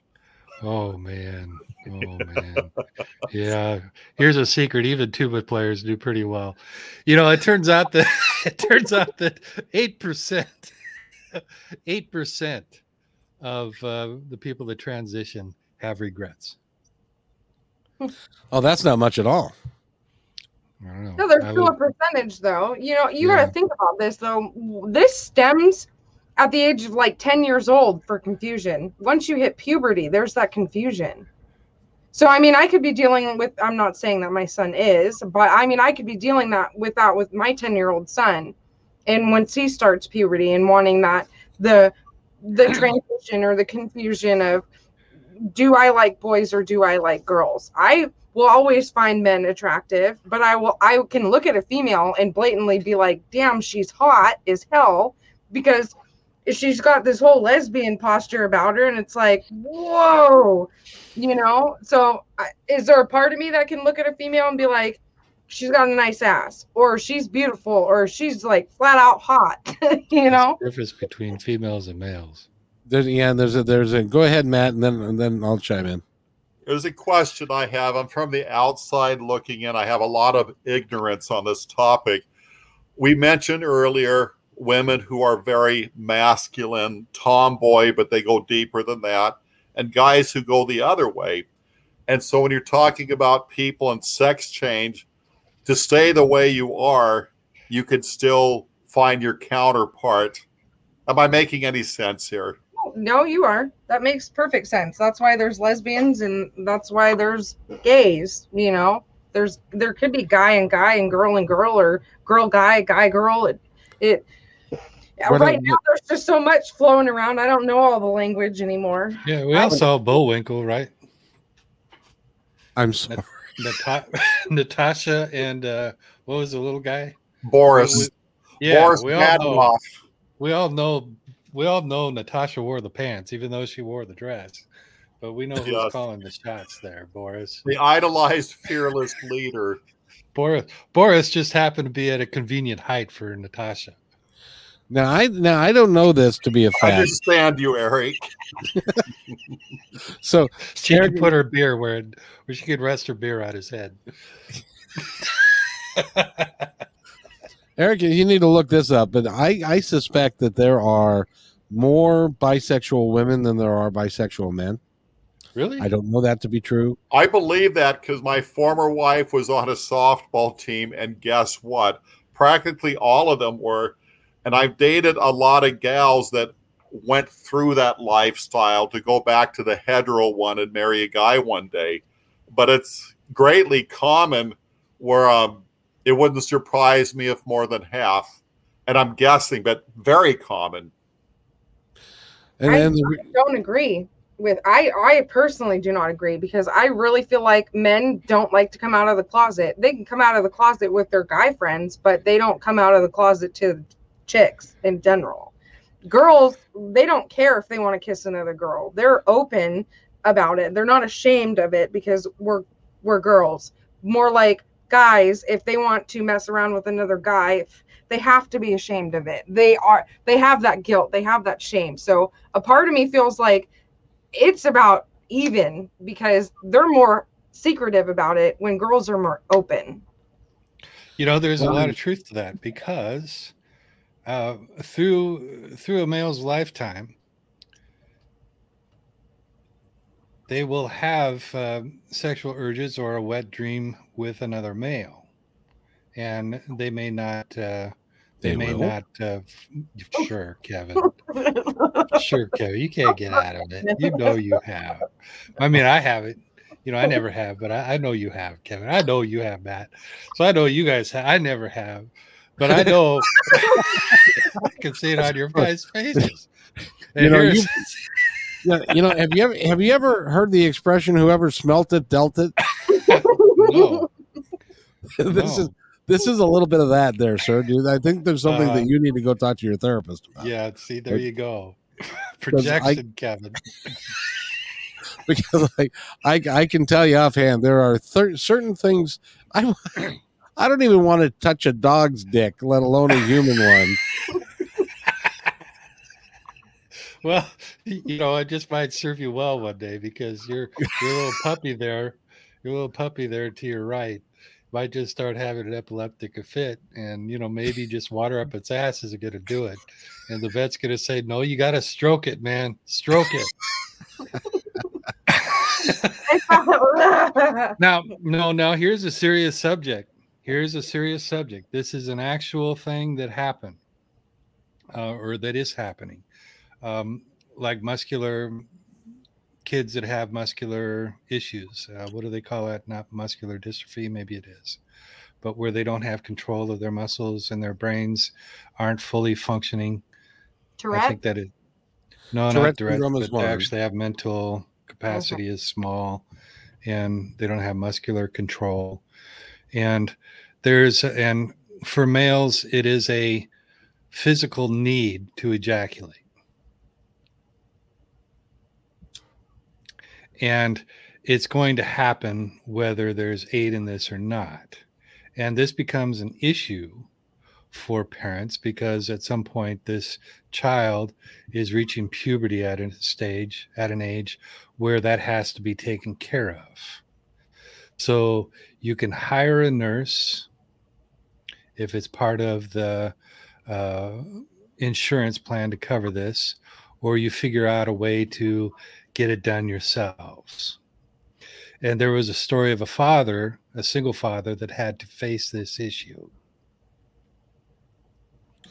Oh my! Yeah, because it was part of his child's health. And and the reason that the child had to do that was why? There is something about um, a, a health issue involved if we don't ejaculate. And I don't understand it all, and and I could look it up, I guess, but I'm I'm concerned what might come up on my computer. And, and there'll be a knock at your front door. Eric, Yeah. if you were talking to dairy farmers, would they understand what you were talking about? Yes, they would. Yes, they would. So there is a little bit of necessity involved, you know, at some point of uh now I forget what my my point was because the the thought was so horrific that uh, you know you well, go. and, and it, it's a it's a medical fact basically that your prostate needs to get taken out and exercised every now and again uh, to avoid prostate cancer and to avoid. exactly exactly So so if you, if you want to keep Winston healthy, and then you're gonna have to take his prostate out and, and exercise it every now and Yeah, again. do that Kayla, with make it do some junk yes exactly that hand there Kayla Kayla, That hand right there. Pamela Henderson, one not my too, hand. Sure. Kayla. The other hand works too, Kayla. Yes, Matt. Whenever be you're not ambidextrous. present, all we do is talk about you on this stuff. That's all we do. And people call in and write and everything. We have your picture up there. Go ahead, Kevin. I got nothing to say. We've we've we've d- we've gone down the rabbit hole to a really far extreme at this And point. ruin somebody's reputation in Stanwood. Probably. Yeah, well, what do you do? What do you do? So, um, eh, let's talk about uh, uh, let's talk about the uh, upcoming new show that's coming on. Eric, talk about that. oh well, Star Trek is putting together um, a series on women. Our cap- track. oh, you said new show, and the women of Star Trek are putting together a new show, Adam's they? family's coming out October 1st. huh? Oh, Yeah. October first. Yeah. Yes. there's a new radio show I hear about in town called Positive Talk Radio, which is uh, together by this gentleman called Kevin McDonald, who used to do a radio show called Positive Talk. And 18 years later, I think, because he kept his dream alive, never let the dream die, uh, saw an opportunity, put his focus and his wisdom that he learned over the course of a lifetime, and is making it happen, taking another run at uh, the radio show, put together a wonderful program, uh, put together a wonderful package that will become, uh, I think, one of the greatest things in Northwest radio. Kevin, do everything you can to let the fanfare call in because it's one of those shows where everybody's got a lot to kick in. You know what I what I what I'm doing as well is uh, and Matt, you, you since you've been around a while, uh, on the last show that I did, I, I had played the clips for Eric.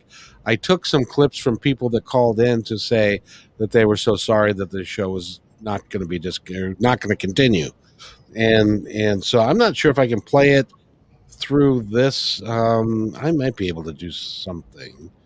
Um, no, probably not.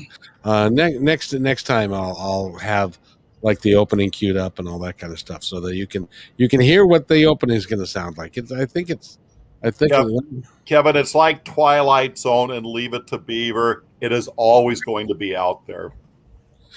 and let me For, let for me see. guys' convenience, I put something in private chat. Can, can you guys Yeah. tell me if you can hear this? You did. Welcome to the new Positive Talk Radio Show with me, Kevin McDonald, as your host. Can you hear that? Yep. Yes. Oh, let me let me start it again then. This is this is the new opening. Tell me what you think, guys. With me, Kevin McDonald is your host. Our mission is to entertain, enlighten, empower, and educate all of us to break free from hate, division, and fear. And as one, create something better. Yes, it's been 18 years since Positive Talk Radio ended, and yes, I promised that we'd be back, which proves that your dreams are only dead if you let them be. So please join me and other inspiring people as we continue to explore a better way to live for us, our children, and our planet. And again, welcome to my dream. Goosebumps. What do you think? I love it. Awesome. You know when you get goosebumps and your leg hairs grow back? Maybe you don't. But when you get goosebumps, I, I don't have any hair. I got goosebumps. It's good. It's great. Now listen. Now this is one of the uh, uh, uh, Matt. This is one of the uh, folks talking about positive talk on the last day of the show 18 years ago. and I appreciate uh, everybody. Are the phone lines clear, sir?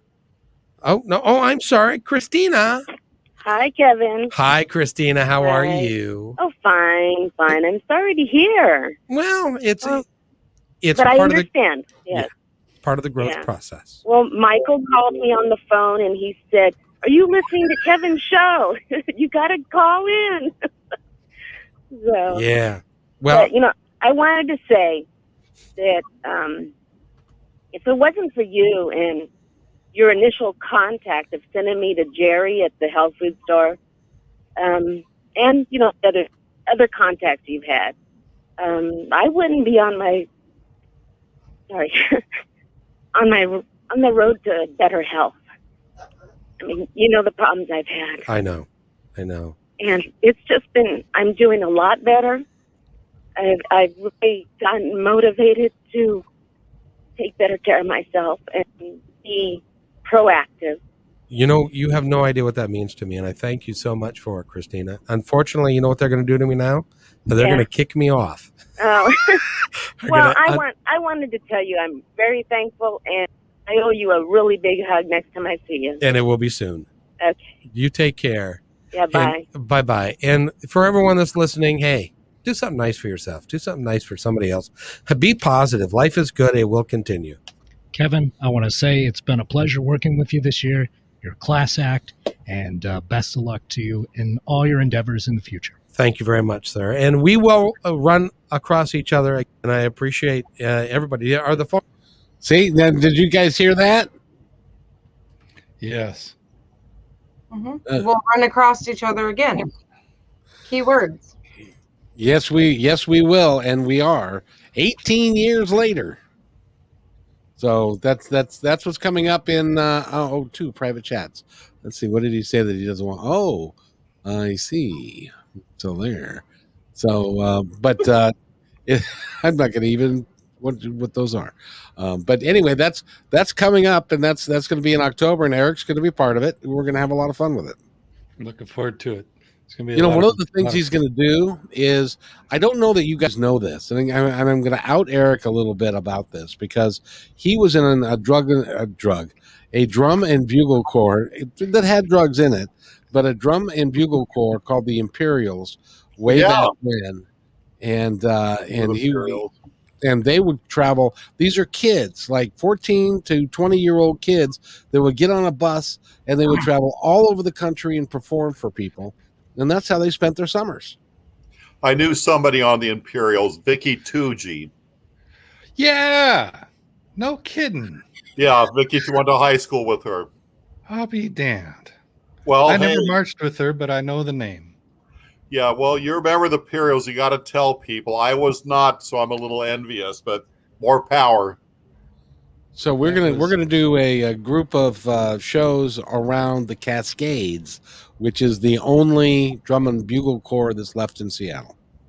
Yeah, Yeah. Cascades and the Imperials. Yep.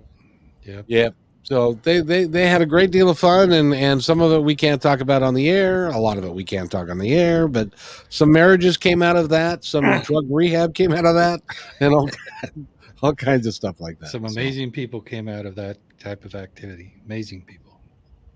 yes, indeed. So.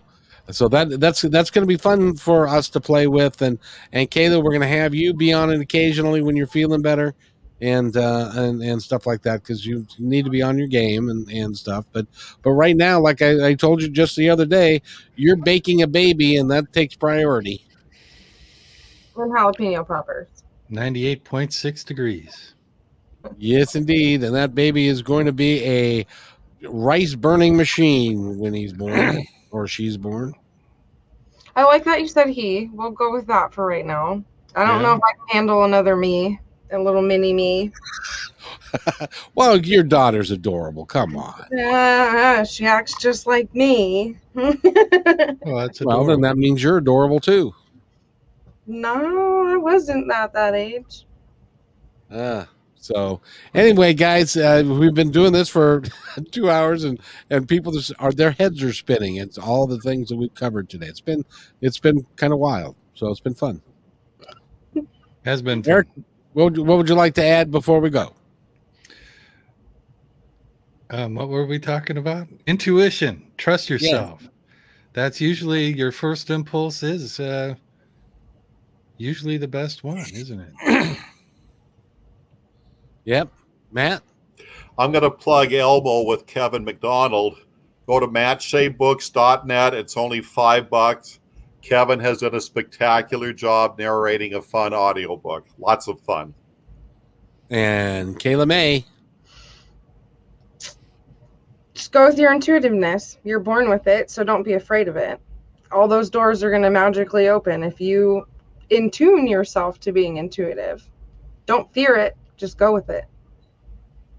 And if I could just add that um, on your last day in the planet, on the planet, the last thing that you want to be able to, the last thing that you want to have to say is that you have regrets about the things you did not do. If you feel positive about it, if you feel passionate about it, do it. Anybody else? Amen Leave to that. stone unturned. Great show. Great topic. That's right. And uh, we'll see everybody next Wednesday at one o'clock Pacific time. So everybody take Oh, care. Next week is the Seattle Cascades. Oh, that's right. Okay, we're going to talk about them next week, and then we're going to have actually a couple people come on and talk to us about them. That'll be fun. Right. Yep. Yep. That'll be good stuff. So we'll see you next Wednesday. Bye, guys.